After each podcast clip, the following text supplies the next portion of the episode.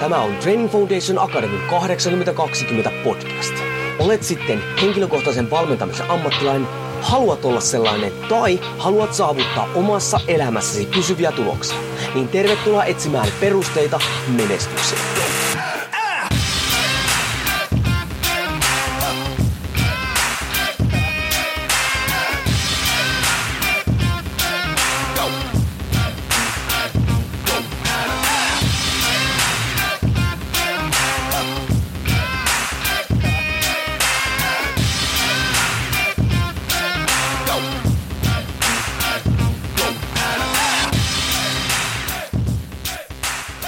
Korhonen Training Foundation Akademista moro. Tervetuloa taas TFA 8020 podcastin pariin. Ja tänään puhutaan lihaksista. Ja itse asiassa en tiedä nyt sitten, että mikä loppujen lopuksi tämmöisen voimaharjoittelun toi vahvasti mainstreamiin nykyaikana, oliko se sitten crossfit ja sen jälkeen fitness tai näin päin pois. Meidän tämän päivän vieras voi siitä tarkemmin kertoa, mutta voimaharjoittelu on ainakin mun näkökulmasta suositumpaa kuin koskaan, mikä on siis todella hyvä juttu. Ja tuota, yhä laajempi yleisö sitä siis haluaa suorittaa, ei pelkästään enää 18-19-vuotiaat pojat, jotka haluaa olla isoja, mutta siis keski-ikäiset vanhemmatkin ihmiset, ja se on todella mahtavaa. Ja nyt sitten kuitenkin, kun meillä lähtökohdat on aina hiukan erilaiset, meidän pitää pystyä ottamaan tätä huomioon, niin tänään pyysinkin oikein alan legendan tänne kertomaan vähän faktoja siitä, että miten tämmöiset vaikka niin kuin keskikää lähestyvät äh, ihmiset, miehet kuin minä, niin pystyy sitten tavoittelemaan vähän suurempia lihaksia ja ilman isompia introja niin pyydän tervetulleeksi niin Utti Hietala. Kiitoksia, kiitoksia. Hei, tässä ennen kuin aloitettiin nauhoitus, niin sanoinkin, että sä oot tietyissä piirissä, oot äärettömän tunnettu ihminen, mutta sitten on todellakin se fakta on se, että hyvin sulla todennäköiset... Valtaosalle en ole niin tunnettu. Juuripa näin. Tätä, no. tätä kuuntelee semmoista ihmisiä, jotka koskaankaan kuulu susta, niin lyöppä semmoinen lyhyt pähkinän kuoressa, että kuka sä oot ja mitä sä teet? Okei, okay, no hyvin hyvin lyhyesti sanottuna Utti Hietala, lisänimi Hulkki tullut joskus ennen jo vuosituhanteen vaihdetta, se tuli jostain nettifoorumeilta, se on vähän niin kuin kulkenut siinä mukana. Mä oon tuossa niin bodaus- ja fitnesskenessä ollut aika monessa hommassa, ehkä viimeistä vuotta tai kahta lukuun ottamatta, niin viimeiset 15-20 vuotta silleen aktiivisesti mukana, että, että moni varmaan tuntee ihan vain classic bodybuilding kilpailijana, koska mä kisasin 2006-2018 välillä yhteensä 24 kilpailua, niistä tosin about puolet ulkomailla, ja mä voitin siinä aikana kolme SM overallia, yhden Pohjoismaiden mestaruuden, mä olin MM niin kuin, äh, top kutosessa kaksi kertaa, et ne on niin kuin ne kisameriitit, samaan aikaan mä valmensin aika paljon Suomen niin kuin huippu classic bodybuilding kilpailijoita, mm. Mä valmensin eka kertaa porukkaa itse asiassa jo ennen kuin mä itse kilpailin sitten mä oon kirjoittanut, Bodylehti ei enää itse asiassa, mä en tiedä, onko, onko nykyisin muuten hirveästi, mä en ole yhtään käynyt noilla tota, lehtiständeillä ollenkaan, mutta et, onko Suomessa enää oikeastaan minkään sortin paperisia bodauslehtiä? Siis musta tuntuu, tiedä, hyvä, siis todella hyvä kysymys, mutta ei, eiköhän kaikki ole nykyään jostain tyyli men's health fitness-tyyppisiä niin, tämmöisiä. Niin, niin, niin, siis kun et mä esimerkiksi, mä olin, äh, montakohan vuotta mä olin Bodylehden kolumnisti, että mulla oli aina siellä vähän vuodesta riippuen, se saattoi olla yksivuinen, joskus oli neljäsivuinen joka numerossa joku oma höpö, höpö teksti, mutta sieltä varmaan moni. Ja sitten totta kai kun Fastille, niin kuin Fast, Sport, Fast Sports Nutritionille tein hommia sen 12 vuotta, niin siinä aikana tuli tosi tosi paljon säännöllisesti äh, Fastin kanaviin, niin kuin YouTubeen ja sitä se Fast TV, se voi helvetti mitä kauan siitäkin aikaa, niin, niin tota, siis siellä on sellaisen niin kuin vuodesta 2007 lähtien ollut aika paljon kaikkea materiaalia, mitä on puskettu videomuodossa, artikkelimuodossa ja sitten nyt nämä niin kuin viimeisimmät vuodet on enemmän mennyt tässä niin kuin omissa valmennus- ja nettivalmennushommissa – ja itse asiassa ehkä se materiaalituotto vähän jopa valitettavasti kärsinyt, kun on liikaa vaan muuta hommaa. Ja sitten viimeisinä vuosina voisin kuvitella, että toi mun ja Börjen Vileniuset Hulkki-podcast on, sitä on aika moni tykännyt kuunnella. Mutta sellainen hyvin sekalainen soppa ollut tuossa viimeiset en tiedä, ainakin 15 vuotta. Että niin kuin kovasti pyörinyt ja sekä itse kilpailu valmentanut että sitten tuota, yrittänyt tuottaa matskua. Hei, täällä ei hirveästi meillä ole niin tota podausgenreä ja sen edustaja ollut, niin voisiko jollekin vielä selventää tuohon, että mitä tarkoittaa, kun sä puhuit tuosta Classic-sarjoja? Mm, niin no joo, Classic Bodybuilding on IFBBn alainen, se oli, alkoi 2005. Niin se oli tällainen, niin kuin, hetkinen, se eroaa normaalista kehorakennuksesta silleen, että se on ensinnäkin pituuteen pohjautuvat painorajat, eli tietyn pituinen tyyppi ei saa painaa siinä sarjassa kuin vain X määrä, niin se lasketaan kaavalla, ja se estää sieltä sellaiset hulluimmat massamonsterit, koska se on vähän niin kuin osa sitä ideaa siinä koko sarjassa, että haluttiin paluuta sellaiseen golden eran tyyppisiin fysiikoihin, arskan ajan fysiikoihin, kun nykyisin alkaa olla hirveätä massaa siellä. Ja sitten toinen on se, että se oli alusta saakka doping-testattu sarja, siis niin kuin, koska se oli hyvin pitkään, nämä liitot on vaihtunut tässä välissä, siellä oli Suomen Fitnessliitto, sitten oli Suomen Fitnessurheilu ry, ja nykyisin se taitaa olla niin, että se on vain SFU, mutta joo. Eli doping-testattu laihojen poikien kynäniskapodailusarja. Loistavaa loistavasti kyllä pistetty tai pähkinänkuoreen.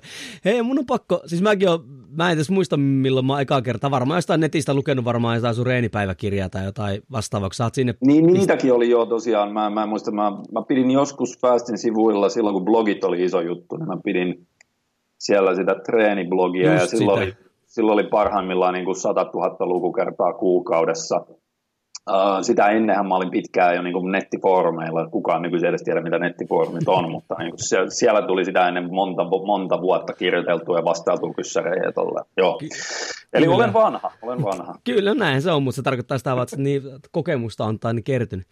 Hei, tästä syystä, kun sulla on kokemusta ja näkökulmaa tähän, ja nykyään niin kuin, pakkohan se on niin kuin sanoa, että fitness ja, ja kehorakennus tai tämmöinen kehon muokkaus, se on mainstream-juttua, niin pakko niin kuin kysyä sulta sun näkökulmasta, että Äh, mitä mieltä sä oot tästä niin kuin alan kehityksestä ja mihin se niin kuin sun mielestä on niin kuin menossa? Tämä on totta kai voi olla aika laaja kysymys, koska mm. siellä on semmoisia subgenrejä siellä alalla aika montakin, mutta no yleisesti, että mikä sun mieli on, että missä mennään tällä hetkellä ja, ja mihin ollaan niin kuin menossa? No tämä on ehkä, sanotaan sellainen kysymys, mihin mulla on absoluuttisesti vähiten sanottavaa, koska mä oon vaikka, no siis se mun, mun mä oon ollut niin uppoutunut siihen yhteen bodaus fitness siihen, että mä en ehkä ole esimerkiksi sitä koko kansan sellaista yleistä liikkumis kenttää tai sellaista, että miten siellä vaikka mammat ja papat on sitten niin kuin 20 vuotta sitten liikkunut. Mä en ole sitä seurannut hirveästi kuin ehkä viimeisen viiden vuoden aikana. Totta kai sitä on vuosien varrella nähnyt, miten se on mennyt, mutta kun mä itse aloitin salilla treenaamisen 14-vuotiaana, se oli vuonna 97 Kontulan pommarissa 15 metrin maan alla, niin silloin se oli vielä vuonna 97, niin se oli jopa harvinaista, että porukka treenasi salilla. Niin kuin sä jo siinä introssa sanoit, että se oli silloin enemmän sellaiset nuoret jätkät, varsinkin laihat sellaiset, niin haluaa vaan näyttää enemmän miehiltä ja ne haluaa voimaa, ne haluaa massaa, ja se on sellaista, tiedätkö, niin kuin osa sitä sellaista miehistymisprosessia ja sellaista ehkä teinien angstia ja jotain, että pakko saada lihakset. Katsottiin Arskan leppoja silloin ja Stallone ja Van Damme ja mitä olikaan ehkä meidän sukupolvella. Nykyisin noille ei ole kenelläkään. No nykyisin on The Rock on siellä. Niin kuin. No joo, se on tuonut uudestaan vähän sitä. Joo, siinä oli välissä sellainen pitkä pätkä, että, niin kuin, että ei oikein ollut mitään lihaksikkaita action staroja. Se loi mielenkiintoisia niin kuin sellaisia sanotaan niin kuin miesten ideaalifysiikan kuvia mun mielestä, mutta nekin menee trendeittäin. Mutta anyway, se, se oli silloin 97 vielä, se oli hyvin harvinaista, että jos sä näet, salilla, äh, jos sä näet kadulla jonkun toisen tyypin, ja silleen, että se, se, sillä oli selkeästi vähän tiedätkö, niin kuin lihaksia tolleen, niin se oli vähän jopa sellainen, ahaa, toikin treenaa. Mutta se meni yllättävän nopeasti, mä sanoisin alle kymmenes vuodessa, että sitten kun siirrytään siitä, sanotaan 2000-luvun jälkipuoliskolle, että ollaan jo ekat viisi vuotta Y2Kn jälkeen eletty, niin mun mielestä siinä kohtaa se, se kuntosali harjoittelun buumi oli räjähtänyt niin paljon, että siitä oli tullut jo koko kansan, olikohan silloin jo peräti tilastollisesti ykkösliikuntamuoto. Siis silleen eniten harrastettu liikuntamuoto, jos unohdetaan joku ihan peruskävely tai mm, Tuo olisi kyllä hyvin mielenkiintoista katsoa, mutta hyvin suurella todennäköisyydellä. Niin, että se, se, se tapahtui siinä jossain, että et sitä ennen oli tosi harvinaisia paikkoja kuntosalit kuitenkin isommassa mittakaavassa, että siellä ja täällä oli joku hyvä sali ja useimmiten piti vaan mennä johonkin kunnalliselle punttikopille ja mulla sattui olemaan se tuuri, että oli hemmetin hyvä niin kuin kunnallinen sali, niin kuin tuo Kontulan pommari siinä pyörämatkan päässä, mutta se alkoi 2000-luvun lopulla sitten olla jo kaupallistunut ja yleistynyt kaiken kansan keskuuteen, kun alkoi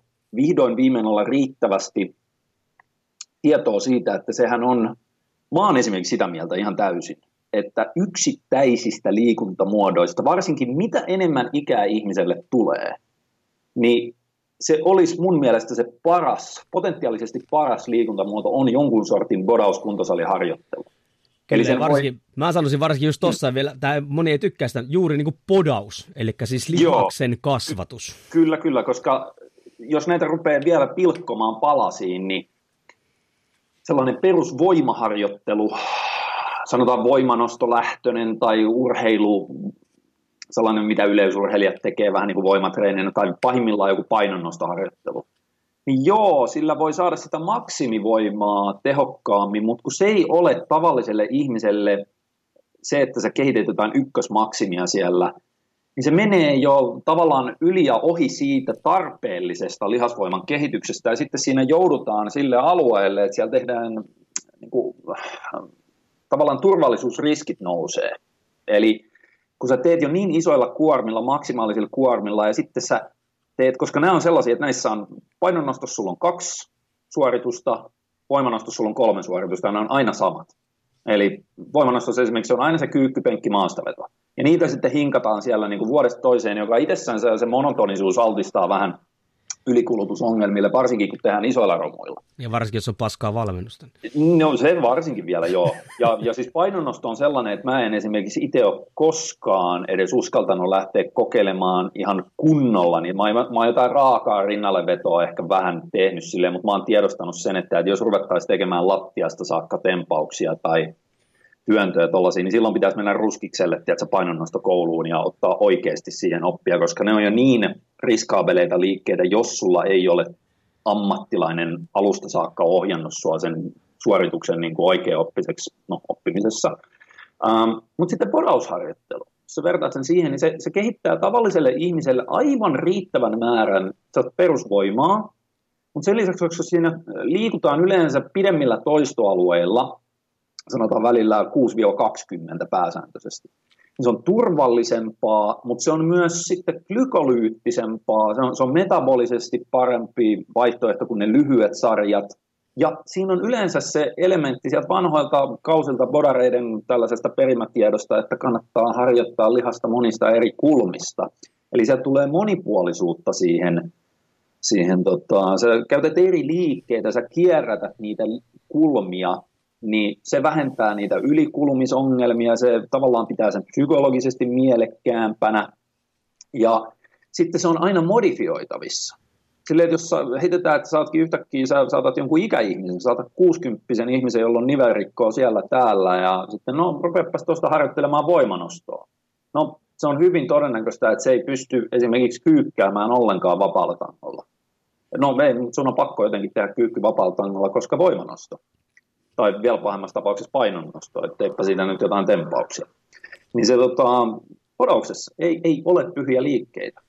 Ei, ei edes se penkkipunnerus, ei missään ei. Niin, niin. Eli tota, sä pystyt aina, varsinkin nykyisin, koska on niin, Suomessa on aivan mahtava salitilanne. Siis silleen, että äh, kun mä oon kuitenkin käynyt paljon katsomassa ulkomailla saleja ja tehnyt ihan niin kuin saliturismia kirjaimellisesti, niin Suomi ei, Suomi ei jää kakkoseksi edes Jenkkilälle oikeastaan. Jenkeissä on toki isompia saleja vielä, mutta niin kuin, että Suomen, Suomessa joka pakin pikku nurkaltakin löytyy nykyisin kaupallinen kuntosali. Jos on yhtään väestökeskittymää, niin niitä löytyy useampia. Niillä on aikamoiset hintakilpailut. Sä, sähän saat näillä ketjuilta parilla kympillä kuukauskortin nykyisin, että se ei ole edes hinta, ei ole minkään sortin este. Kyllä. Ja ne on hyvin varusteltuja, ne on siistejä, niillä on hyvät aukioloajat – sanotaan, kun Espanja on tosi mielenkiintoinen paikka, että paljon, siis, siis niin kuin, tosi paljon sellaista edelleen, että ei ole salit viikonloppuisin kuin pari tuntia päivässä auki. Ai jaa. Joo, joo, ja siis tällaista ei Suomessa ollut edes 90-luvulla. 90-luvulla se oli vähän sellaista, että okei, että viikonloppuisin saattoi niin kuin salit mennä kuudeltakin, sen sijaan, että ne menisi kymmeneltä. Mutta et, et Suomessa, varsinkin sen 2000-luvun jälkeen, niin se tavallaan salien tarjonta, niiden varustelu, niiden aukiolo, ja nykyisin on tosi paljon 24H-saleja.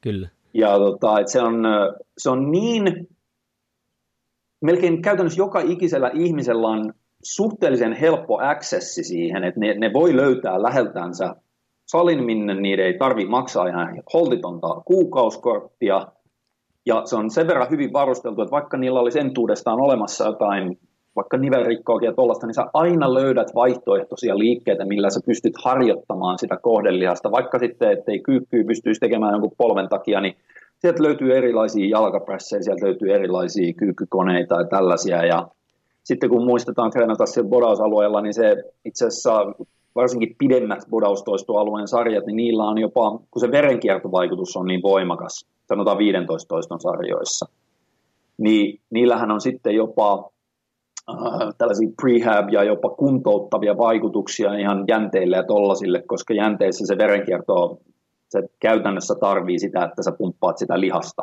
Kyllä. Et levossa se ei hirveän ihmeellistä se jänteiden verenkierto tai aineenvaihdunta ole, mutta sitten kun sä saat sinne sitä liikettä ja verenkiertoa varsinkin voimakkaalla pumpilla, niin kuin mikä, mihin bodaustreeni on aivan parasta, niin se, tota, se on se paras keino mun nähdäkseni, varsinkin mitä enemmän ikää tulee, niin, tulee, niin pitää se keho toimintakykyisenä ja, ja ehjänä ja terveenä ja samaan aikaan mielellään vielä niin, että siellä aluksi voidaan kasvattaa lihasmassaa ja sitten myöhemmin sitä voidaan säilyttää ja se auttaa sitten metabolisesti ja auttaa ehkäisemään kaikkia metabolisia oireita ja tollaisia.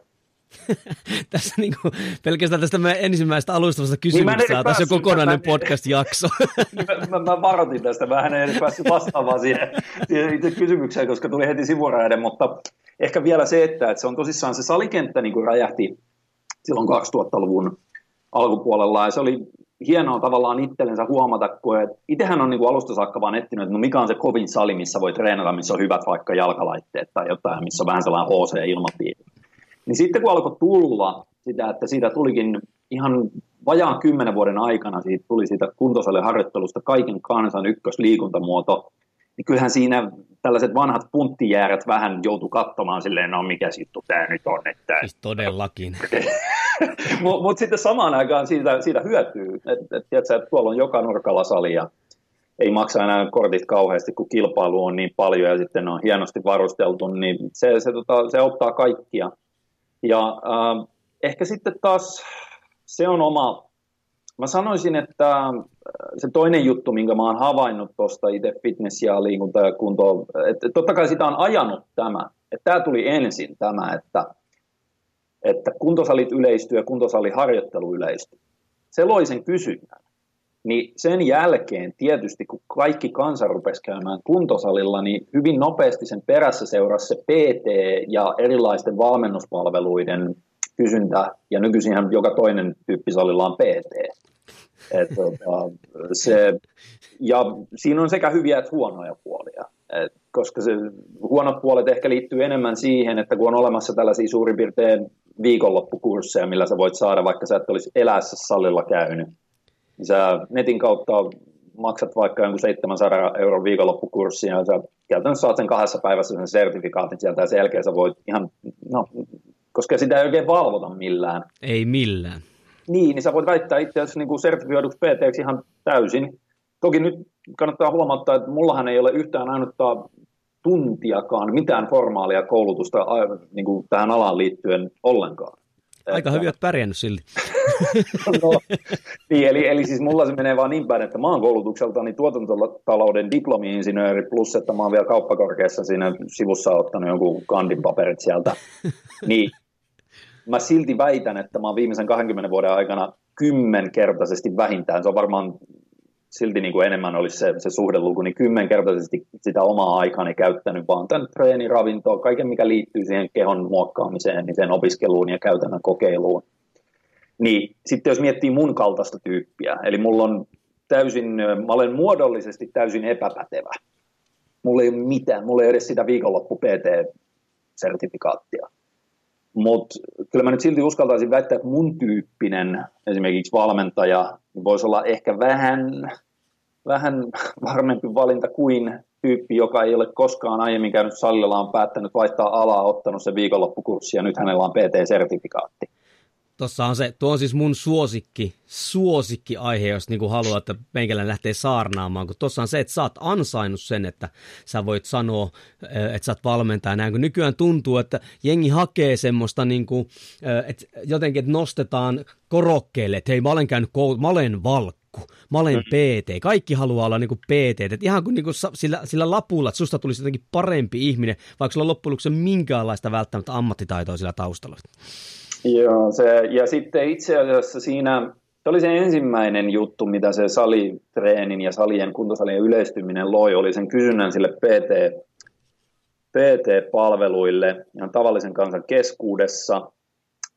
mä itse asiassa muistan jopa, kun oli kaveri, itse asiassa Jonne Myllyniemi, niillä taisi olla joku tällainen, en mä muista edes joku Elite tai joku tällainen, tuskin on enää olemassa, mutta ne teki ennen Fitfarmia niin ne oli niin kuin aika lailla ensimmäisenä liikkeellä joskus 2000-luvulla. Silleen ne teki vähän sellaista enemmän taviksille ja se oli silti sellainen että selkeä firma, että ei ole vain joku yksittäinen toiminimi. Ja tota, ne, ne tahkos aika hyvin sillä sitten niin kuin asiakkaita ihan aamusta iltaan ennen kuin, että silloin ei ollut edes, mä muistan Jonne selitti sitä, että silloin ei ollut edes mitään tällaisia, että jollain Elixialla tai näillä isoilla ketjuilla olisi ollut jotain PT-käytäntöjä mm. että kuka siellä saa ohjata, koska nykyisinhän siinä on, se on jo niin, kuin niin levinnyt, että sitten pitää niin kuin tietää, että saako kyseisellä salilla ja mikä se on, että siellä on vähän jokaisella on eri PTille niin kuin se, että joudut jopa maksamaan jotain vuokraa siitä tai tälleen näin.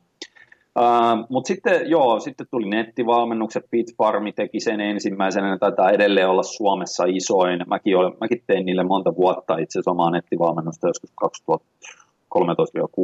2013-2016. Ja sitten tota, mutta nyt sitten tässä jälkijunassa mä sanoisin, että se on ehkä vähän ollut tällainen huono lieveilmiö, on tämä somen vaikutus siihen, että, että tota, koska on kysyntää valmennuspalveluille ja PT-palveluille.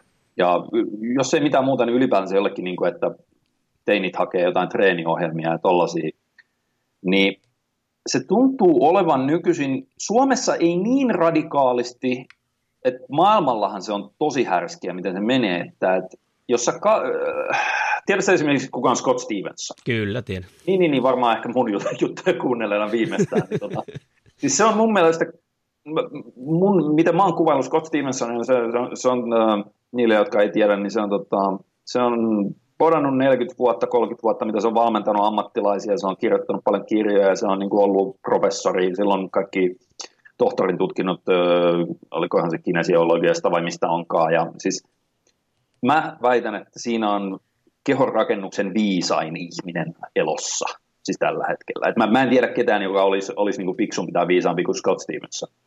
Silloin oli vielä kaksi vai kolme vuotta sitten, kun mä katoin tuhat seuraajaa Instagramissa.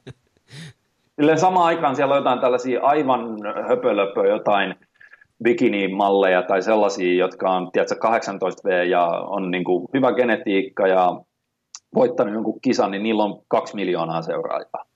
Ja sä voit kuvitella, kun jos Scott Stevenson vähän mainostaa siellä, että hei, mulla tuli uusi kirja, niin sen tuhat seuraajaa niistä X määrä ostaa versus tämä joku 18-vuotias kuvitteellinen bikinimalli, joka on voittanut jotain kisoja, niin se pistää kahdelle miljoonalle teini seuraajalle, hei, mulla tuli uusi treeniohjelma, että ostan nyt vain 250 dollaria, niin kumpi niistä tavallaan niin kuin takoo siinä enemmän sitä niin kuin asiakaskuntaa. Ja toi on, se, toi on se ilmiö, mikä edelleen on tällä hetkellä, että se, se ei nykyisin, some on jotenkin, koska somessa se barrier to entry on ihan nolla, versus se, että ennen somea, se oli oikeastaan niin päin, että lehdet tai jotkut tunnetut nettisivustot, niin kuin Teenation, niin ne oli ne paikat, mistä jouduttiin hakemaan informaatiota, ja ne toimi sellaisina gatekeepereinä, että eihän ne nyt kelpuuttanut sinne mitä tahansa 18-vuotiaista bikinimallia myymään tai omia ohjelmiaan tai, tai kirjoittamaan edes artikkeleita, vaan ne katsoivat, että okei, no sun pitää nyt olla joku pätevä kilpailija, valmentaja tai coach, joku tällainen. ja silloin ne olisi ollut just Scott Stevensonit sun muut, jotka olisi vaan sinne päässyt kirjoittamaan, eikä joku, jolla on vaan yhtäkkiä jollain ihme gimmickillä, niin tullut kaksi miljoonaa Instagramin seuraajaa. Mutta tämä nykytilanne on vähän outo silleen, että, että se on, mä sanon somen kovimmiksi möykkääjiksi niitä, jotka ne osaa vaan pyörittää sitä somea. Ja silloin ne saa tässä nykyisessä maailmantilanteessa, mikä on tosi somekeskeinen, niin ne saa siellä enemmän katselukertoja, enemmän seuraajia ja se, se numerot vaan johtaa siihen, että niitä jopa, koska ihmisillä on sellainen alitajuinen joku, että jos, jos, jos tätä tyyppiä seuraa kaksi miljoonaa, niin senhän on pakko olla jotenkin pätevä. Eli niin sanottu halo-efekti. Niin, niin silleen, että jos muutkin seuraa tätä näin, niin kyllähän tämä nyt on pakko tietää enemmän kuin toi, jolla on tuhat seuraajaa. Juuri Vaikka niin. todellisuudessa mä voisin antaa niin kuin kymmenittäin vastaesimerkkejä tästä. Mä voisin antaa kymmenittäin esimerkkejä sellaisista, joilla on suoraan sanottuna jopa ihan niin kuin valheellista tai virheellistä informaatiota, mitä ne puskee silti yli miljoona seuraajaa. Ja sitten kymmenittäin aivan viimeisen päälle loistavia huippuasiantuntijoita tai valmentajia, joilla on, no, ehkä saattaa olla yli tuhat seuraajaa, mutta ei ole edes sata tuhatta. Et se, tota, niin kuin maailmalla. Suomessahan sata tuhatta olisi ihan hyvä lukema. Anyway, se, se somehomma on vähän tollainen, että se on, se ei ole vielä ihan niin, se ei, se ei, niin. just niin kuin sanoit, se ei ihan niin ole vielä karannut Suomessa käsistä, mutta se on niin kuin ihan jo, kyllä näkyy jo niin kuin erittäin paljon viitteitä siihen suuntaan, että ollaan menossa täsmälleen siihen, että, että niin kuin hyvällä genetiikalla, omalla perseellä ja mm-hmm. kuvakulmilla niin, niin myydään niin kuin valmennuksia. Ja itse asiassa tästä päästäänkin siihen nyt meidän tähän niin tämän ö, episodin tuota niin, kuin ihan se ydinaiheeseen, koska nyt meikäläinenkin sen verran vaan, että mä oon ekan kerran astunut siis 94 kuntosalille. Okay, äh, legendaarinen no. Vaajakosken tota, niin, kuntosali, ja semmoinen voit varmaan tuntea, kun Jokke Kourumäki reenasi aikoinaan. Joo, joo, joo.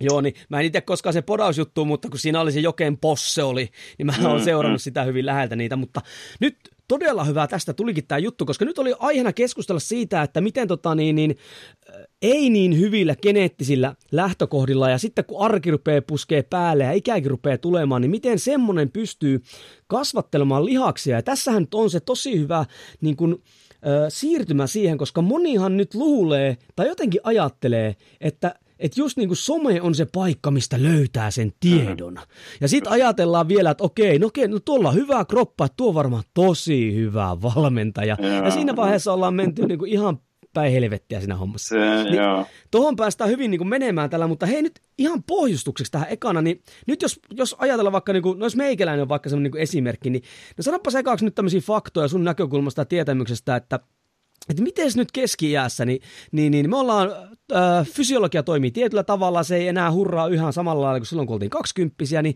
mm. miten keski ja yli, niin miten sitä lihasta on vielä niin kuin mahdollista kasvattaa? Ö, ihan ensimmäisenä, mistä, mikä on keski määritelmä? Missä ne iät menee? Onko se joku 30-50? Se taitaa olla 35-vuotiaasta ylöspäin. Ja sitten okay, joku niin. 50, 55, eli työikäinen 60, no keskikäinen on varmaan 35-55. Okay, Sanotaan okay. vaikka, että se on siinä välissä. Sille, että se olisi ehkä tietysti mielessä helpompi jopa niin kuin fysiologisesti sanoa, että 30-50, koska miehillä se ainakin menee niin päin, että viimeistään 30-vuotiaana sulla on alkanut ää, iän myötä putoamaan sun testosteronituotanto. Ja se on ehkä se ainoa sellainen vääjäämätön fysiologinen muutos, mikä tulee pikkuhiljaa hankaloittamaan sitä lihaksen kasvatusta ja kireenä pysymistä tai kireeksi pääsemistä ja kaikkea tällaista. Mä en muista, miten se meni, että se, se alkaa 25-30 ikävuoden välillä se lasku siellä sen iän vuoksi, ja olikohan se prosentin verran vuodessa vai mitä se meni, siis keskimäärin. keskimäärin. Niin, joku tällainen. Se on se fakta, eli kun tulee ikää, ja okei, se ei nyt vielä täsmälleen 30-vuotiaana ole silleen, että jos sulla on prosentti ehtinyt pudota, niin ei se vielä mitään vaikuta, mutta sitten kun sä oot 40 V, niin siinä kohtaa se on jo 10 pinnaa keskimäärin pudonnut, ja kyllähän nykyisin varsinkin sitten ole, koska ympäristössä on ilmeisesti nykyisin niin paljon enemmän xenoestrogeeneja kuin sanotaan 50 vuotta sitten, niin näitähän on Intissä tehty, näitä tilasto, äh, tilasto, koska ne on ottanut verikokeita kuitenkin äh, niin kuin varusmiehiltä, niin tota, mun mielestä keskiverto suomalaisen niin kuin miehen testosteronin tasot oli joskus 50-luvulla aivan eri luokkaa kuin mitä ne on tänä päivänä.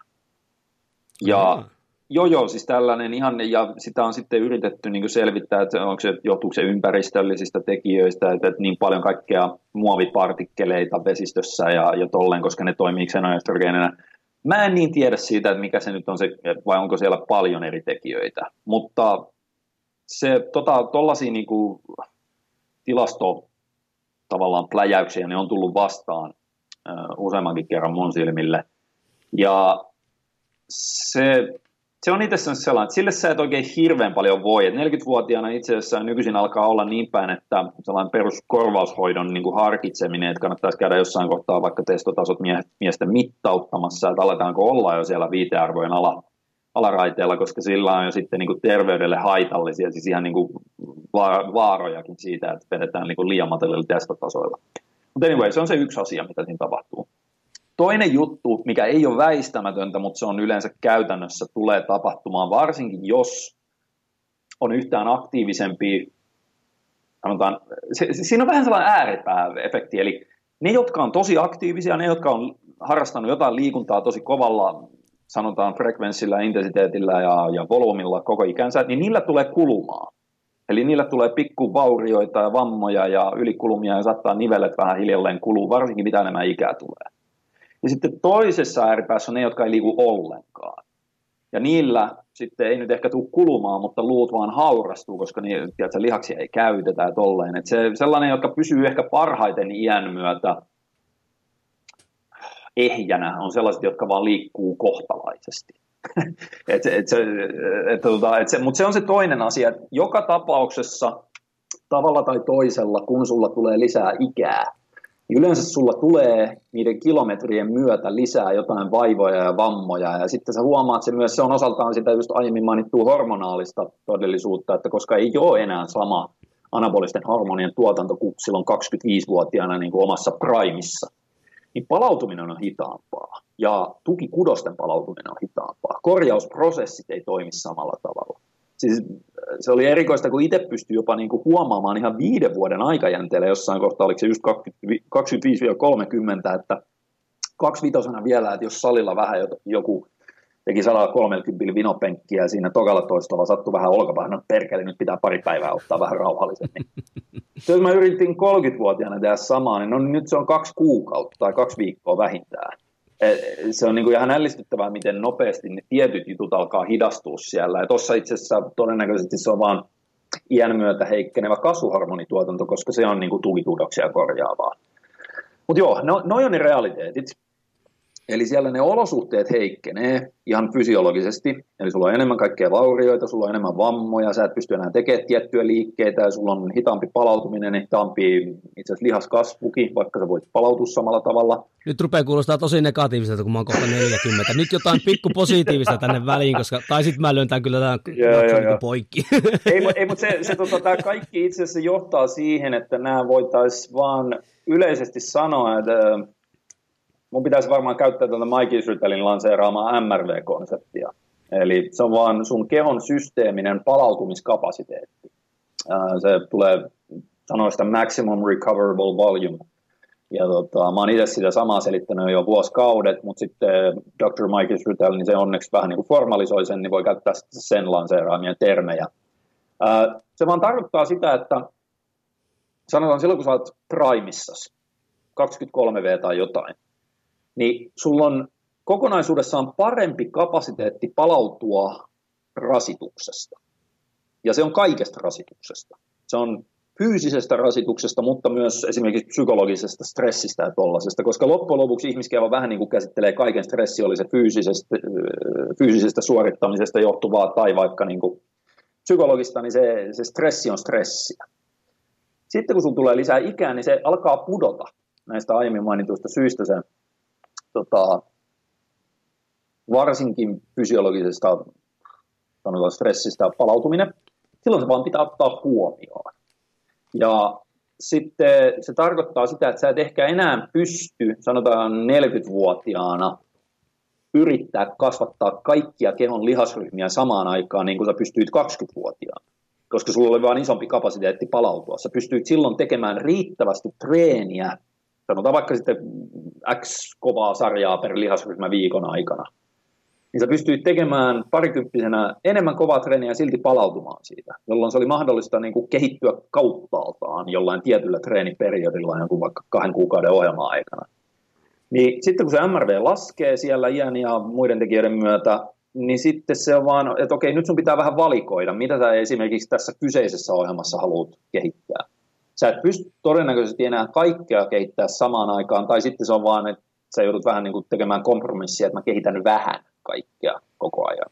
Mutta potentiaali kehitykseen kuitenkin koko ajan on tietyllä tasolla. No se, se on sitten taas se sellainen genetiikka tai geneettisen potentiaalin yläraja, mitä kukaan ei by the way koskaan niin kuin absoluuttisesti saavuta, vaikka kuinka yrittäisi, mutta niin kauan kun sulla on vielä sellaista irtiotettavaa sanoisiko natikkamaksimia tai jotain tällaista. Tiedätkö, että kun kaikilla meillä on joku potentiaali vaikka kasvattaa lihasta, joku potentiaali kasvattaa voimaa, joku potentiaali kehittää meidän 100 metrin tiedätkö, pikajuoksuaikaa.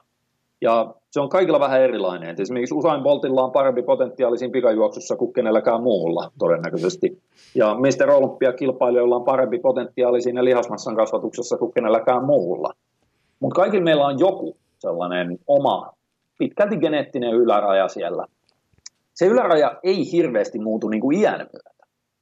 Eli voidaan heittää, että vaikka 180 senttiä pitkä mies nimeltään Lassi, niin sillä voi olla silleen, että no se pystyy parhaimmillaan, jos se treenaa kunnolla vaikka 10-15 vuotta, niin se voi kasvattaa silleen, että se on 90 kiloa kympin rasvoissa tai joku tällainen, heitetään joku ihan hatusta esimerkki. Niin niin kauan kuin se ei ole päässyt sinne 90 kilon kympin rasvoilla, niin sillä on edelleen ulosmitattavaa potentiaalisen oman genetiikkansa puolesta. Ja silloin, vaikka se yrittäisi päästä sinne 40-vuotiaana, niin sillä on edelleen mahdollisuus kasvattaa sitä. Että tämä nyt on sinänsä, mun mielestä ehkä mä käytän liikaa aikaa tämän selittämiseen, koska tämä on silleen ihan intuitiivisesti selvä juttu. Ei se itse asiassa kyllä kaikille ole, koska jos ajattelee vaikka munkin ystäväpiiri. Mä oon niin kuin liikkunut koko ikäni. Totta kai mulla, mulla aina siis se sali on ollut suorituskykypohjasta, eli palveluaine tai lajia. Aa, joo, joo. Mutta kuitenkin niin on pyörinyt siellä tälleen näin. Ja, mutta sitten kun mä katson esimerkiksi semmoisia tuttavia tai kavereita mun viereen, jotka niin kuin ei ole välttämättä liikkunut, on samoissa iissä kuin minä, ja ne on niinku kolme kasiina, kolme yseen, ne on niinku luovuttanut, tiedätkö, pelin kato. Että eihän mm, nyt mm. voi, tiedätkö, enää mitään niin kuin tehdä. Että tämä on, tää on niin kuin pelattu tämä homma niin kuin jo. Niin siinä mielessä tosi hieno toit niin kuin esille, että se potentiaali pysyy siellä, mutta totta kai tulee enemmän asioita, Sen, mitä pitää joo, siis ottaa siis se, huomioon. Niin ja siinä on itse se, se potentiaali pysyy, koska se on pitkälti geneettinen. Mutta sitten sen saavuttaminen hankaloituu. Kyllä. Eli se, se ei, siitä ei tule mahdotonta välttämättä, ellei sulla ole sitten esimerkiksi sanotaan joku ihan totaalinen nivelrikko jossain nivelessä, jolloin siitä tulee todella, todella haastavaa treenata sitä niin kovaa, sitä kyseistä tai sitä ympäröiviä lihaksia, kun se tarvitsisi, että sä saavuttaisit niin kuin maksimaalisen lihasmassan sitten, mitä sä voit ikinä sille lihakselle saada, koska se olettaisi, että sä oot niin terveenä saisit sen, sen saman lihasmassan. Eli sieltä tulee tuollaisia yksittäisiä roadblockeja siihen eteen. Mutta tota, silti se tavallaan se alla oleva potentiaali pysyy jotakuinkin samana. Ja niin kauan kuin sitä on vielä ulosmitattavissa, niin sä voit aivan hyvin vielä pidemmälläkin. Ja tästähän, mä muistan, tätä on mun mielestä tutkittu jo vuosikymmenien ajan, varsinkin tolleen niin kuin senioriväestöllä, että jos ollaan otettu aiemmin treenaamattomia, vaikka yli 65-vuotiaita, niin kun niille laitetaan kunnollinen progressiivinen, siis nousujohteinen voimaharjoitteluohjelma, niin ne kasvattaa lihasta, ne kasvattaa voimaa, koska ne ei ole aiemmin tavallaan sitä omaa potentiaaliansa ulosmitannut. Eli niillä on hirveä sellainen, niin kuin, no, siellä, on hirveästi ulosmitattavaa jäljellä siinä omassa potentiaalissa, ja jos ne on elämänsä 65 ensimmäisen ikävuoden aikana koskaan treenannut, niin, niin voi saada itse asiassa yllättävän hyvää kehitystä aikaan, vielä vaikka ne aloittaa vanhalla jällä. Niillä on ne aloittelijan gainsit vielä siellä. Kyllä, kyllä, joo. Mutta siis ei, ei kannata olettaa, että ne pääsisi ihan sataprosenttisesti samaan kuin, että, että jos sä aloittaisit kovaa treenaamisen 20-vuotiaana. Et, et se on toki sellainen, että jos sä ihan haluaisit puristaa sata pinnaa tai, tai käytännössä 99 pinnaa sun potentiaalista ja olla niin kova, kovassa kunnossa ja lihasmassassa kuin ikinä vaan sun genetiikalla on mahdollista, niin silloin kannattaa ehdottomasti aloittaa vaikka jo niin kuin 18-vuotiaana. Mutta aika lähelle voi päästä. Aika lähelle voi päästä, vaikka ei aloittaisikaan ihan silloin. Ja tästä on sitten niin kuin ihan esimerkkejäkin jopa kilpatasolla, että jotain maailmalta jotain Vince Tayloria ja sitten Suomessa oli esimerkiksi Mauri Pappa Heikkinen, niin molemmat taas aloittaa melkein kolmekymppisenä vasta salilla treenaamisen.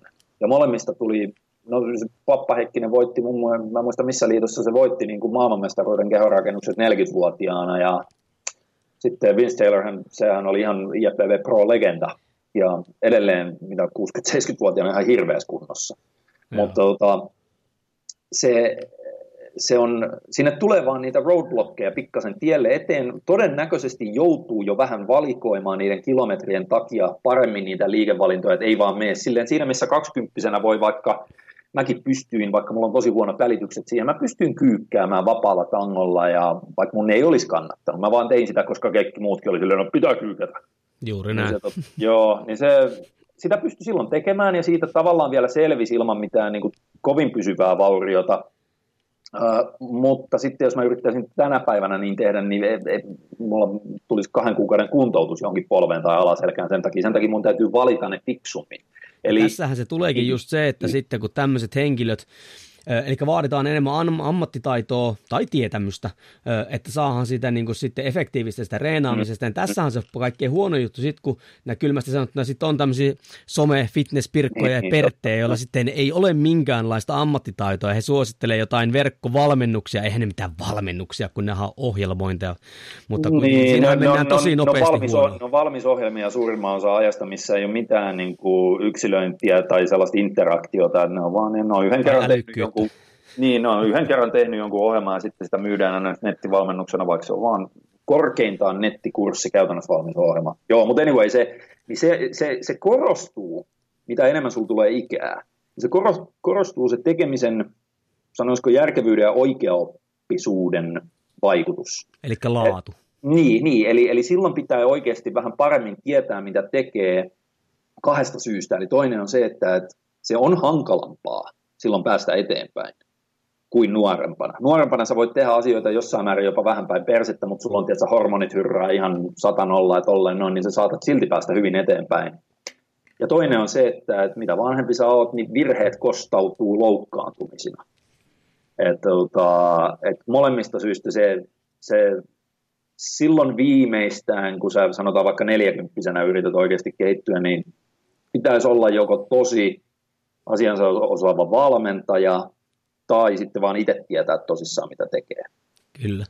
Ja hei, nyt tuossa hyvä, kun esille just tuon stressin määrä, ja sehän on semmoinen, mitä itsekin tuon niin kuin esille, että kaksikymppisenä elämä on pikkasen erilaista kuin vaikka nyt kolme vitosen tai nelikymppistä. Ja, ja nyt täältä psykologiselta puolta, jos vaikka otetaan esimerkkinä tämmöinen vaikka minä, jolla on siis päätyö, ää, sitten on mm. yritys, sitten on kolme lasta, niiden harjoitukset, totta kai vaimoa, tässä sivussa pitäisi vähän niin kuin liikkuakin. Mm-hmm. Niin se psykologisen ää, rasittavuuden, joka siis voi olla mukavaakin, mutta se elämä on erilaista ja siellä ajankäyttö on erilaista. Niin, niin kerropas nyt, että jos nyt joku sai tästä nyt, toivottavasti saikin nyt joku niin kuin sen kipinä, että hei, että ihan sama mikä sun ikä niin sä voit aina tavalla tai toisella kehittyä, niin ainakin jonkun verran. Niin ja siis siihen olisi... pisteeseen saakka, kunnes tulee ne omat limitit vastaan. Kyllä, ja, niin. juuri näin. Niin, niin mikä olisi semmoinen, sit kun kaikillahan arki täynnä, varsinkin keskiässä, mm, joo, niin, joo. niin tota, mikä on sitten semmoinen, mitä sä suosittelisit semmoinen minimimäärä treeniä lihaskasvulle, millä me niinku edes niinku päästäisiin tiekkö eteenpäin? Joo, no siis toihan on silleen hauska, että mullakin on kaiken näköisiä omakohtaisia kokemuksia ja kokeiluja siitä, että mikä olisi minimimäärä treeniä esimerkiksi ylläpitoon tai tolleen, mutta siihen vaikuttaa hirveästi se, mitä sä oot aiemmin tehnyt. Et loppujen lopuksi ylläpitoon, sitten, et se on yksi asia, mistä hyötyy vanhemmilla vuosilla, jos sä oot sanotaan 20-25-vuotiaana treenannut tosi kovaa ja sä oot siinä aikana rakentanut vaikka sanotaan 90 pinnaa sun potentiaalisesta lihasmassasta. Niin sen jälkeen, kun sä oot sen ekaa kertaa rakentanut, niin sen ylläpito on aivan niin kuin superhelppoa verrattuna siihen, että millä sen ekaa kertaa saa kasvatettua. Ja se tavallaan se ylläpidon helppous suhteessa, niin se säilyy koko iän, että totta kai iän myötä sitä pitää sitten ylläpitää ns. vähän kovempaa, mutta se on silti paljon helpompaa kuin verrattuna siihen, että sä yrittäisit ekaa kertaa 40-vuotiaana sitä samaa lihasmassaa kasvattaa. Uh, käytännössä jopa mun ihan niin kuin, silloin kun mä kasvatin itselleni ekaa kertaa sitä omaa, sanotaan kisalihasmassaa tai tollasta, niin mä oon saanut ihan parhaita tuloksia niin treenaamaan salilla kolme kertaa viikossa. Ja... Et, et, sä saa, et sä saa sanoa tolleen, kun nykyään kaikki fitnesspirkot ja perit sanoo, että pitää no vähintään 5-6 no kertaa viikossa. no days off, joo joo. joo ei se, tota, et se on vähän sellainen, että ja mulla on tälläkin hetkellä, mulla on, mulla on itse asiassa mulla on useita aika lailla vastaavassa tilanteessa olevia, että on yritystä, tiedätkö, 40-50-vuotiaita tyyppejä, joilla tota, sitten on, niin kuin, on firmaa ja tosi kiireistä arkea tai on muuten vaan haastavat työ ja tolleen, niin mulla on siellä, että mä katson heti, mä katson heti siitä, että okei, että tässä nyt MRVtä ollaan, sitä, sitä palautumiskapasiteettia ollaan syötyä näillä muilla asioilla sen verran, että ei ole järkeä treenata esimerkiksi yli neljää kertaa viikossa. Tai vaihtoehtoisesti, jos on joku, joka on sille, että se haluaa treenata ja sillä on muuten hyvin, hyvin niin kuin palautumiskapasiteettia. Esimerkiksi sellainen esimerkki, että jos on aiemmin ö, urheilu paljon, niin sulla voi olla hyvä fyysinen palautumiskapasiteetti, mutta sitten sulle ei ehkä keskiässä enää vaan aikaa treenata. Kyllä. Eli se voi olla se aikataulutus, se, on, se, se pullonkaula siinä. Niin silloin sielläkin tulee se, että onko sulla aikaa treenata joku kunnon pitkä treeni, sanotaan kaksi tuntia salilla, niin lämmittelyineen sun muineen, niin vaan kolme kertaa viikossa, vai onko se pikemminkin niin päin, että sä et pysty puristamaan siihen treeniin kuin jonkun 45-60 minuutin slotin lämmittelyineen, mutta sen sä pystyt ehkä tekemään jopa viisi kertaa viikossa. Näihin molempiin keisseihin on aina omat ratkaisunsa, mutta silti jos lähtee siitä, että kolme salitreeniä viikossa, jopa ihan prime lihasmassan kasvatukseen sopivalla ohjelmoinnilla, mikä mun mielestä tarkoittaa sitä, että ei tehdä liian moneen osaan jaettua treeniohjelmaa. Et sä ensinnäkin, se on korkeintaan joku yläkappa jalat jako.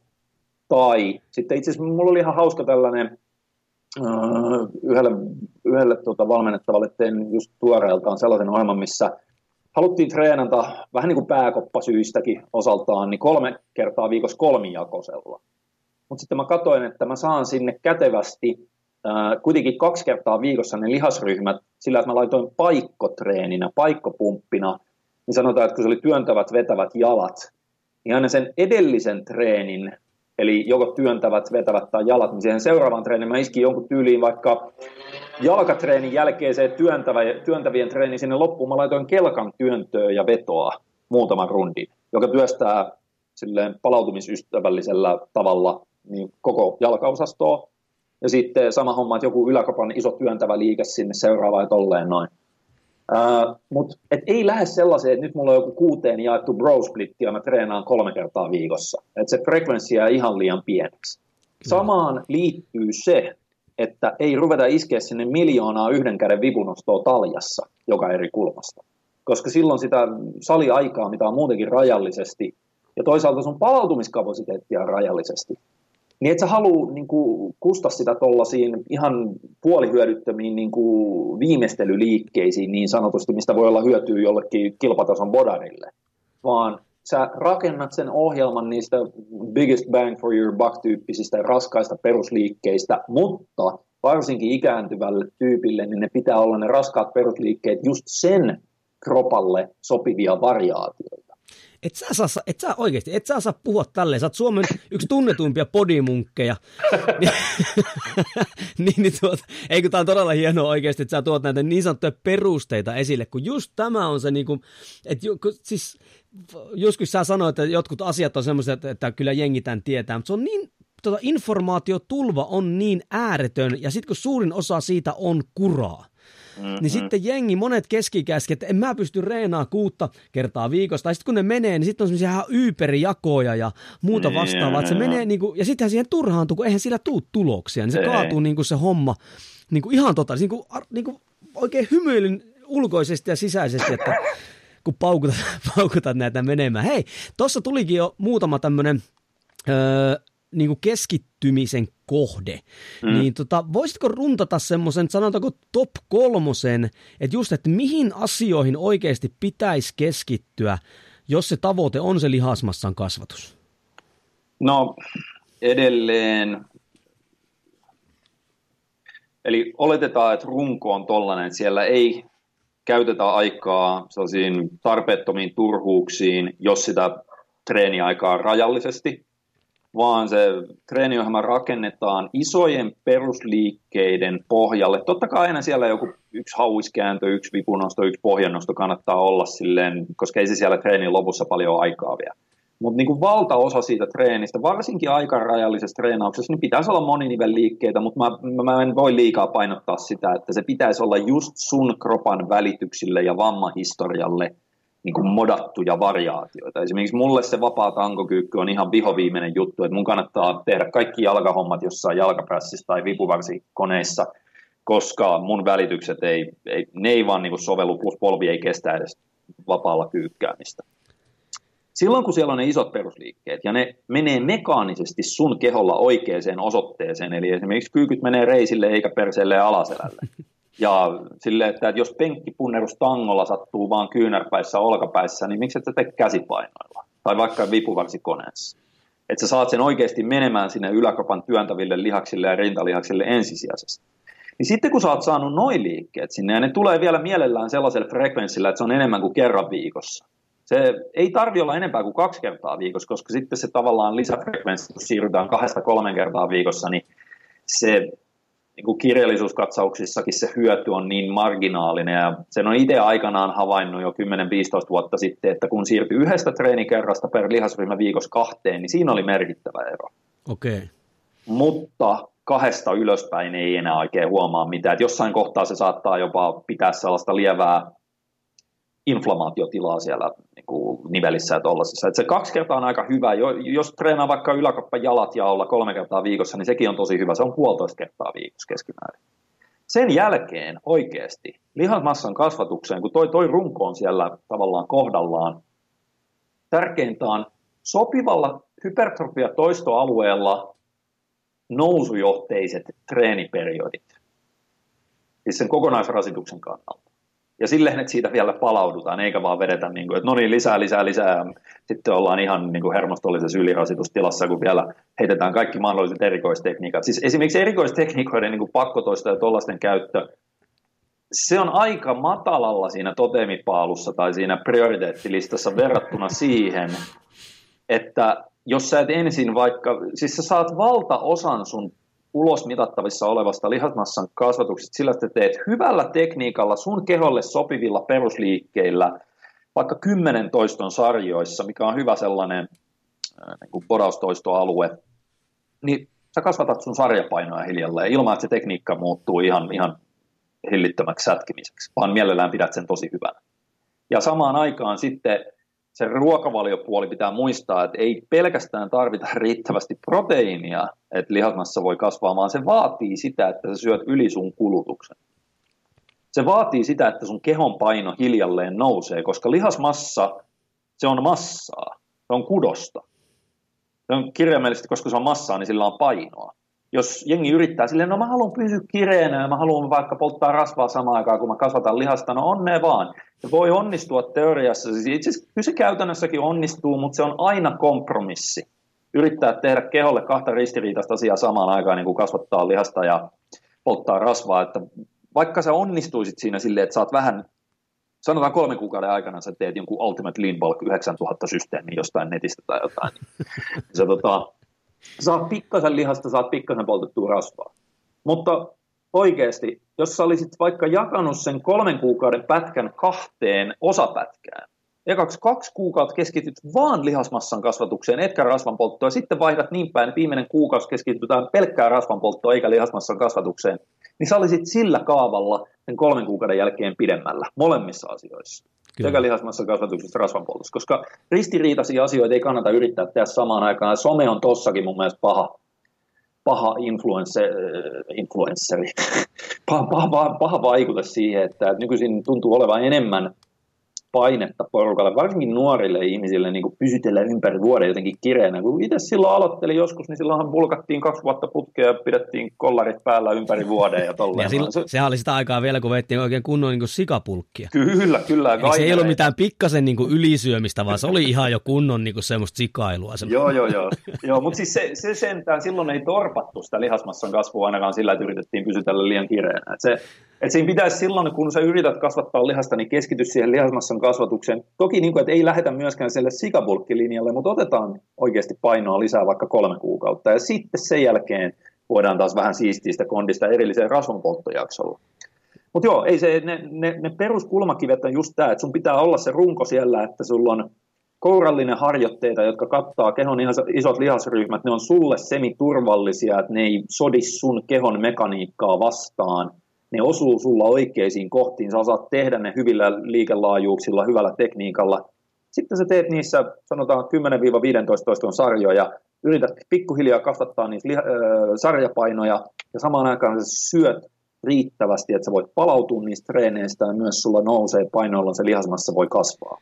Eli te pidetään siis perusteet kunnossa. Mm. Niin, ei, koska noin ne, noin ne tylsät ja epäseksikkäät perusjutut, joilla sä saat, mitä mä sanoisin, 80-90 pinnaa kaikesta irtiotettavista, niin kuin, irtiotettavasta kehityksestä. Et sitten se viimeinen 10-20 pinnaa, niin se on just sitä sitten, mihin voi keskittyä, kun sä oot tota hommaa ekaksi pyörittänyt ainakin viisi vuotta. Elä, elä sano noin, mihin se kolme, kun hei, kesä on tulossa. Niin joo, joo. Ihan, en, en osta tuommoista valmennusta, aivan paska. joo, joo, joo. Et joo, kyllä tämä on niin, niin, niin totta. Tottahan tuo on, ja tota, niin, niin, nyt mulla katkesi ajatuskin, mikä mulla just riittyen tuohon tuohon noin, mutta no ehkä se tulee kohta tässä näin. Se, Ei, kun se niin, yksi... sehän se tuleekin, että niin, moni no, mä, koittaa mä... sitä, sitä, sitä, pitää sitä niin kuin rasvatonta fiilistä. Tai siis mm. somessahan muutenkin se on se genetiikka vaikuttaa ja, ja voi olla vähän jo tämmöistä kemiallistakin sodankäyntiä siellä, mutta sitten mm. joku kun saakin yhtäkkiä päähänsä, että hei, että kokeilenpa sitä, että otankin ihan, että mulla on vähän sitä, sitä, sitä kokonaisenergiasäätiä tarpeeksi ja muutenkin ne kokee, siis nehän voi jopa hypätä ne tulokset ja arkeen voi saada enemmän niin kuin energiaakin, koska sillä kropalla on sitä energiaa, mitä käyttää sen kehittymiseen ja kasvamiseen, eikä koko ajan tavallaan niin kuin kidu eteenpäin. Jep, jep. Ja se tota, itse asiassa, vaikka mä en ole itse mielestäni koskaan, no en sano koskaan, mä sanoin ensimmäisen viiden vuoden aikana mä sorruin vähän just siihen, että mitä enemmän treenaa, niin sen parempi. Mutta sekin oli vaan pätkissä. Mä yleensä huomasin sen, että jos mä treenasin kolme tai neljä kertaa viikossa helvetin kovaa, niin se oli parempi kuin, että mä treenasin vaikka viisi tai kuusi kertaa viikossa.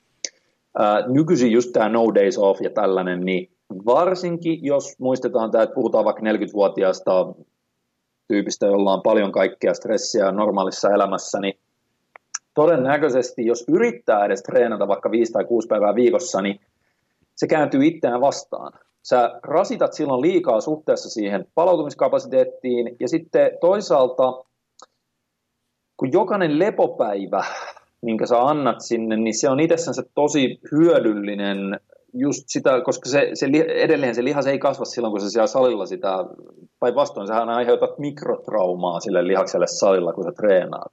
Se on salikertojen välillä, kun sä oot kotona syömässä ja nukkumassa, kun kroppa korjaa niitä mikrotraumaa vaurioita sieltä ja, tota, ja oikeastaan silloin vaan kasvaa. Niin just tällainen, että mitä enemmän on ikää, niin kannattaa arvostaa niitä lepopäiviä, koska se ei ole silloin pelkästään sen fyysisen kehityksen ja palautumisen kannalta, mutta sitten se myös antaa aikaa tehdä töitä tai niin kuin, hoitaa päivittäistä kotiarkea ja tollasta. Niin ei niin kuin, mä, mä, mä hyvin, hyvin, siis äärimmäisen harvassa tilanteessa, jos mulla on yksilövalmennettava, jolla on kiireinen arki edes, niin mä laitan sille yli neljä treeniä viikossa. Se on vaan sitten sä pystyt rakentamaan ne neljä treeniä silleen, että niistä saadaan irti riittävästi. Äh, enemmän kuin riittävästi oikeasti. Et joku Dorian Yateskin treenasi neljä kertaa viikossa sen primissa.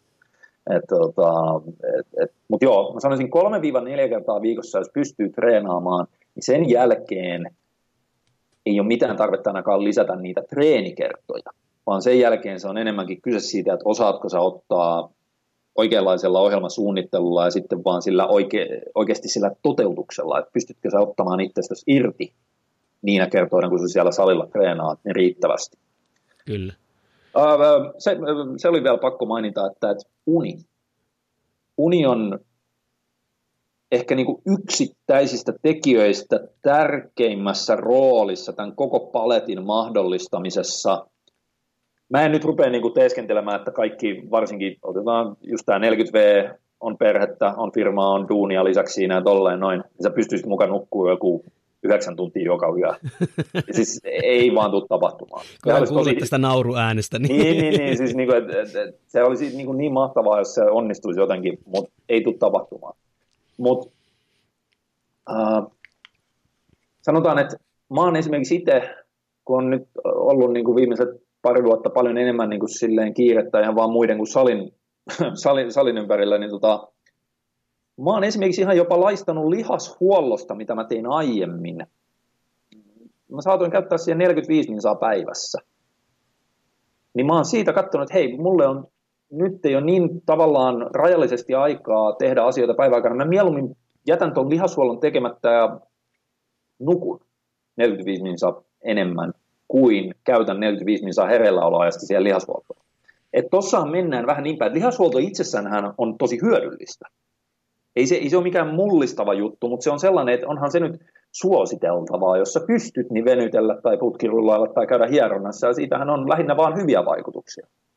Mutta jos sulla on rajallinen budjetti aikaa, niin mä väitän silloin, että esimerkiksi 45 min saa unta versus 45 min saa venyttelyä, niin ei siinä pitäisi olla hirveästi sellaista niin kuin miettimistä, että kumman sä valitset. Kyllä itse olen ainakin huomannut just sen, että mitä enemmän tässä tulee ikää, eikä niinkään, ei se ole tuo ikäjuttu, vaan tämä, kun tämä niin arki, ruuhkavuodet ja muu, niin joutuu mm. vahvasti miettimään sitä toimenpideiden priorisointia, eli mitkä nyt, mikä se on se järjestys, missä mä nyt toteutan näitä juttuja. Mm, ja kyllä mm. itsellä ainakin toi uni on niinku se, että koska siis sehän on se kaiken perusta oikeastaan, minkä päälle se palautuminen sitten niinku rakennetaan, niin kyllä se on semmoinen, mikä ainakin itse tässä huomannut, että se on kyllä, että jos, se, jos tietää vaikka, että tässä on seuraava periodi, että, että ei hirveästi nukuttua, niin ei kyllä hirveästi kannata minkään toiveita laittaa tuonne reenaamisen puolelle, että se olisi niinku semmoista ei. oikein niinku vauhikasta ja hauskaa ja eteenpäin vievää. Että. Ei, et se, ja toikin on sellainen, että silloin kun kun se, siinä vaan pitää olla realistinen.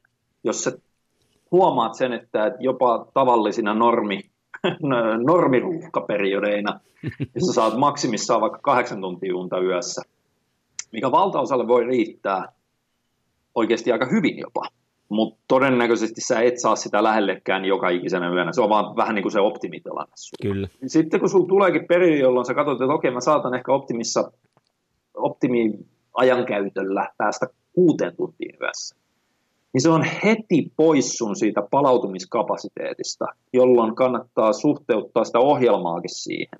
Ja siinä on sitten myös just näitä jo aiemmin mainittuja taktiikoita, että sitten ei yritä vaan keskittyä niin moneen asiaan yhtä aikaa, vaan valikoi niitä, että no okei, ehkä mä jopa menen ihan ylläpitomoodiin tai treenaan yhden päivän vähemmän viikossa, tai sen sijaan, että mä yritän vaikka koko yläkroppaa jollain yläkroppapriorisaatiojaksolla kehittää, niin otetaanpa vaikka, no helvetti, joku olkapäät ja kädet.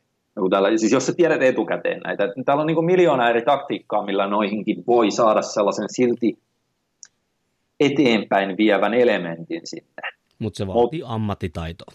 Niin, ja sitten sama, ja samaan aikaan se vaatii sitä rehellisyyttä ja realismia siitä, että hei, että et, tämä tilanne ei ole sama kuin silloin 23-vuotiaana opiskelijana, et kun pystyy vaan tiedätkö, nukkumaan luentojen yli ja, ja tota, käymään jollain tiedätkö, tenttiviikolla koulussa.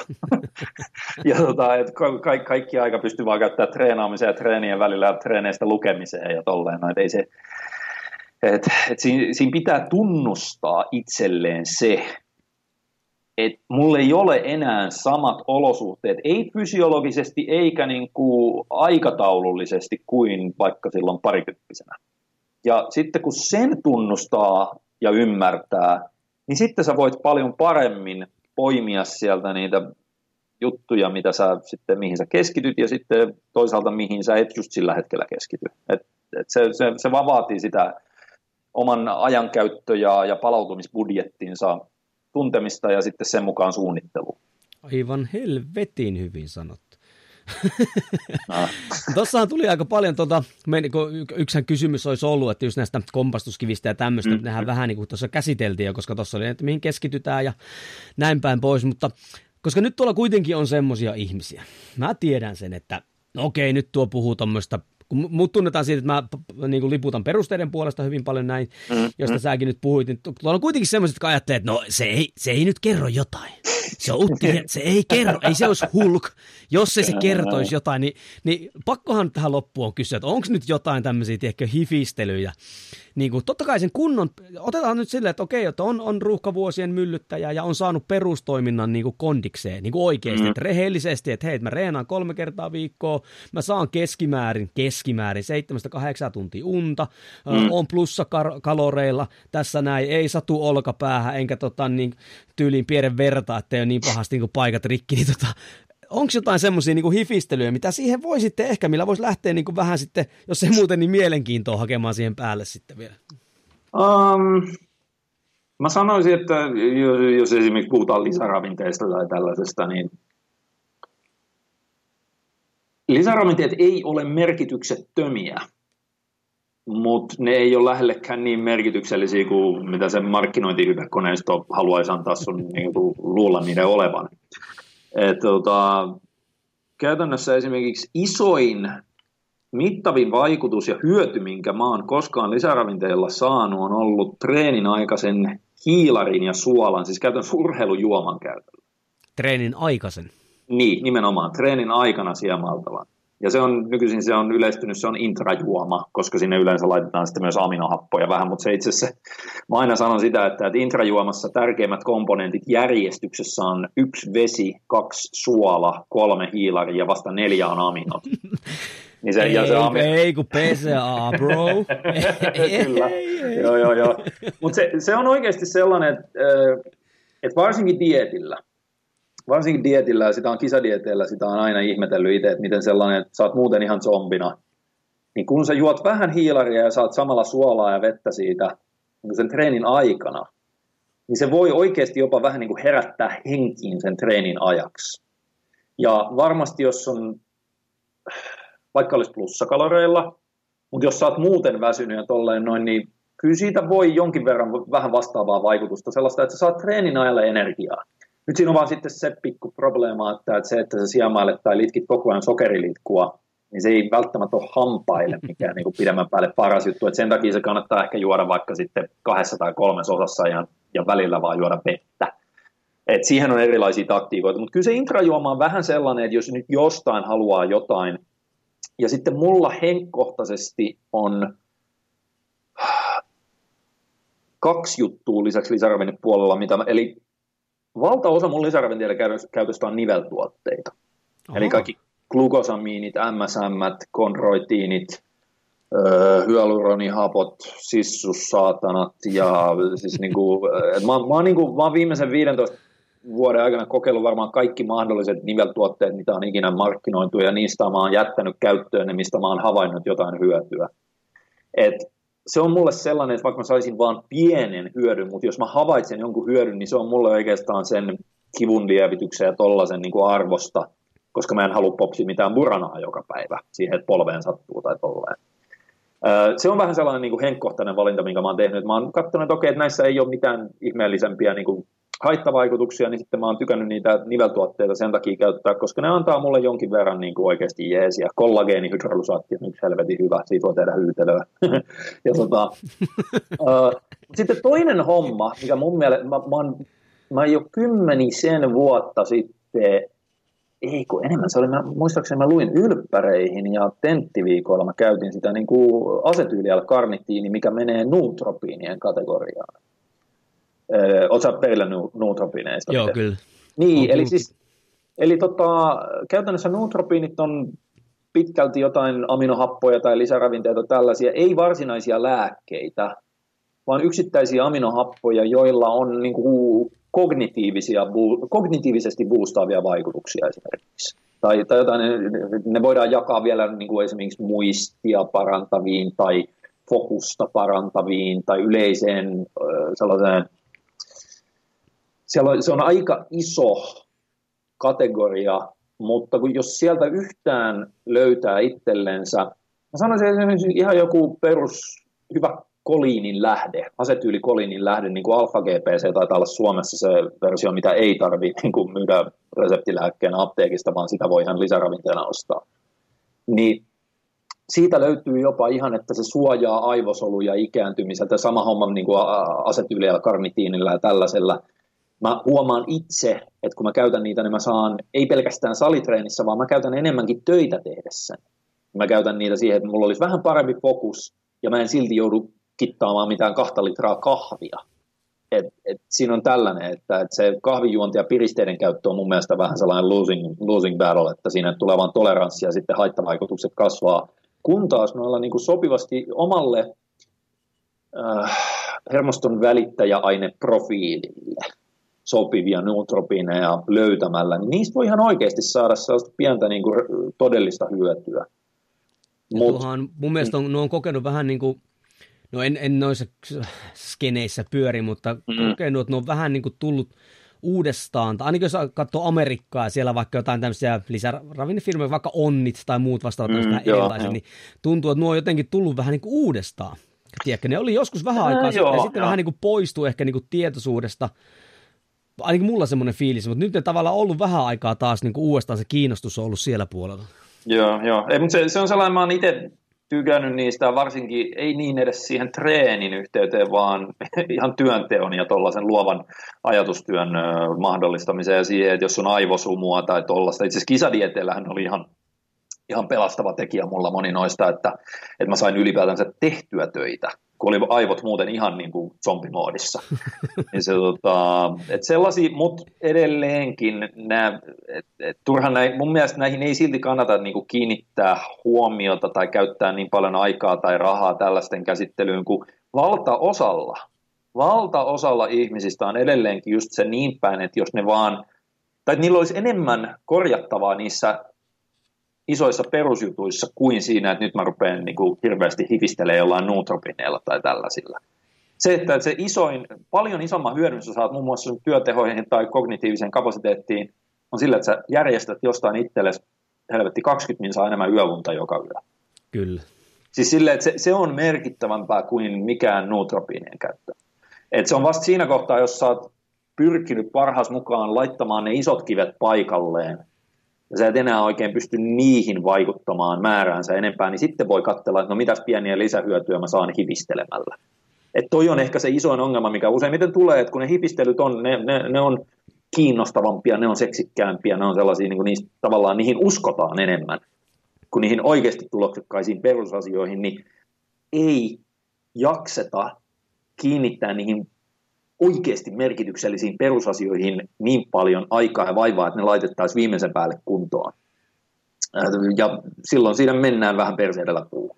Ja ei tämä yhtä asiaa helpota markkinatalous ja taas some. Niin, joo, joo, joo. Sehän se, just nämä henkilöt, jotka tekee ammatikseen somea, niin, niin siellä kun mm-hmm. runtataan näitä esille ja tuodaan sitä hyvän genetiikan tai minkä ikinä avulla sitten esille, mm-hmm. että se oli mm-hmm. juuri tämä aine ja näin päin pois, niin sillähän sekoitetaan niin kuin se ihmisten päät sitten siinä. Mutta hyvä, että tuot loppuun tuon perusteiden merkityksen, kun se on, se on kaikessa toiminnassahan se on niin kuin äärettömän kova juttu. Joo. Hei, tämä episodi, me ollaan runtattu aika no vahvasti yli tunnin. Tämä episodi oli enemmän kuin mä itse asiassa osasin edes odottaakaan, ja kiitos jo nyt siitä. tässä, tässä olisi voinut jatkaa vähän pidemmällekin, mutta hei, jos joku nyt ei ole, sä oot, on niinku ollut, tai ei ole niinku tiennyt susta, ei ole kuullut susta, ei ole seurannut sua, ja, ja ajattelee, että hitto, että tuollahan jotain järkevääkin sanottavaa, niin tuota, no mistä sut, mistä sut niinku löytäisi? Joo, suurin osa ajasta se on ihan bullshittia vaan, mutta tuota, äh, bullshitin sekaan joskus osuu jotain jotain semihyödyllistä ainakin. Sitähän se kullankaivaminen on. Niin, niin, niin. Joo, ei, uh, Muscle Academy on käytännössä, eli meillä on, ma, uh, hetkinen, hetkinen. Nyt mä, eli meillä on Muscle Academy, mulla ja Peter Viljanyksellä on meidän tota valmennusfirma, eli meillä on sitten meidän nettivalmennukset, mitkä on Muscle Challenge Pro, sellaisen umbrella-brändin alla. Et niitä voi katsoa vaikka muscleacademy.fi osoitteesta, Instagramissa mä nyt on vaan ihan vaan omalla, jos mä en väärin muista, niin se on Utti Hietala. Ja sitten YouTubessa meillä taitaa olla se kanavan nimi on Vilenius et Hulkki. Valitettavasti nyt on vähän niin kuin kaiken muun kiireen tiimoilta niin jäänyt sellainen varsinainen aktiivinen sisällöntuotanto paljon paljon hiljaisemmalle kuin aiempina vuosina, mutta aina sitä takaraivos kolkuttaa, että pitäisi vähän jotain YouTube-juttua tai vaikka blogiin kirjoittaa jotain artikkelin tynkää, mutta noin on ne väylät, mistä saa, mistä saa katsottua ainakin niitä juttuja, mitä aina silloin tällä ulos pusketaan. Niin saatko vielä, mikä teidän se podcastin nimi oli? Ah niin, se on vaan, hetki, mikä se oli tämä? Eikö se ole Ville Nyyset Hulkki podcast? Kyllä, se taitaa olla. Me vaan sanotaan sitä Hawks tai jotain. Hyvin, hyvin ollaan valmistarttu tähän haastatteluun. joo, joo. Mutta oli hauskaa, mä muistakin ihan ekan kerran pisti Insta sulle viestiä. Sitten sä laitatkin, että hei, että laitapa jostain muusta viestiä, kun mä hyvin harvoin täällä oon etestä. niin ja siinä on itse sekin vielä, että mä, mä en edelleenkään omista älypuhelinta. Että tota, et se, mulle niin kuin kaikki tuollaiset hienomman sosiaalisen median, niin kuin vaikka DM jossain Instassa, niin en mä näe niitä koskaan. Mun pitää erikseen, erikseen käydä jostain ihmeen Windows 10 appin kautta niitä kerran viikossa lukemassa ja katsomassa, että miksi jengi täältä niitä lähettää. Et mä oon vanha, old school joku sähköposti, tekstiviesti ihminen. Oikein, jonkunhan sekin pitää tehdä. hei, mä kiitän sua erittäin paljon tästä haastattelusta ja hei, senä kuuntelija siellä, jos tuntuu siltä, että tässä oli semmoista ää, tietoa, mistä sä tykkäät, niin hei, Tämä on aina ilmasta sulle kuunnella, mutta tämä ei ole ilmasta meille, eli minä ja Utti tässä justiinsa sijoitettiin aikaa tähän, niin jos tuntuu, että tämä oli semmoista hyvää informaatiota, niin tee meille palveluissa, hei, pistä tämä vaikka linkkinä yhdelle sun kaverille, ja täkää, että hei, kuuntelepas tämä semmoiselle kaverille, joka haluaa lihasmassa, mutta ei todellakaan ole ne perusteet kunnossa, tai voit täkätä meikäläisin tai pistää palautetta ihan mistä tahansa kanavasta ja käy seuraamassa Uttia, niin saahan oikeata informaatiota eteenpäin, jengi saavuttaa tavoitteitansa paremmin. Mä kiitän sua, että sijoitit aikaa tähän podcastiin ja ei muuta kuin seuraavassa episodissa nähdään. Moi moi! Morjens ja kiitoksia.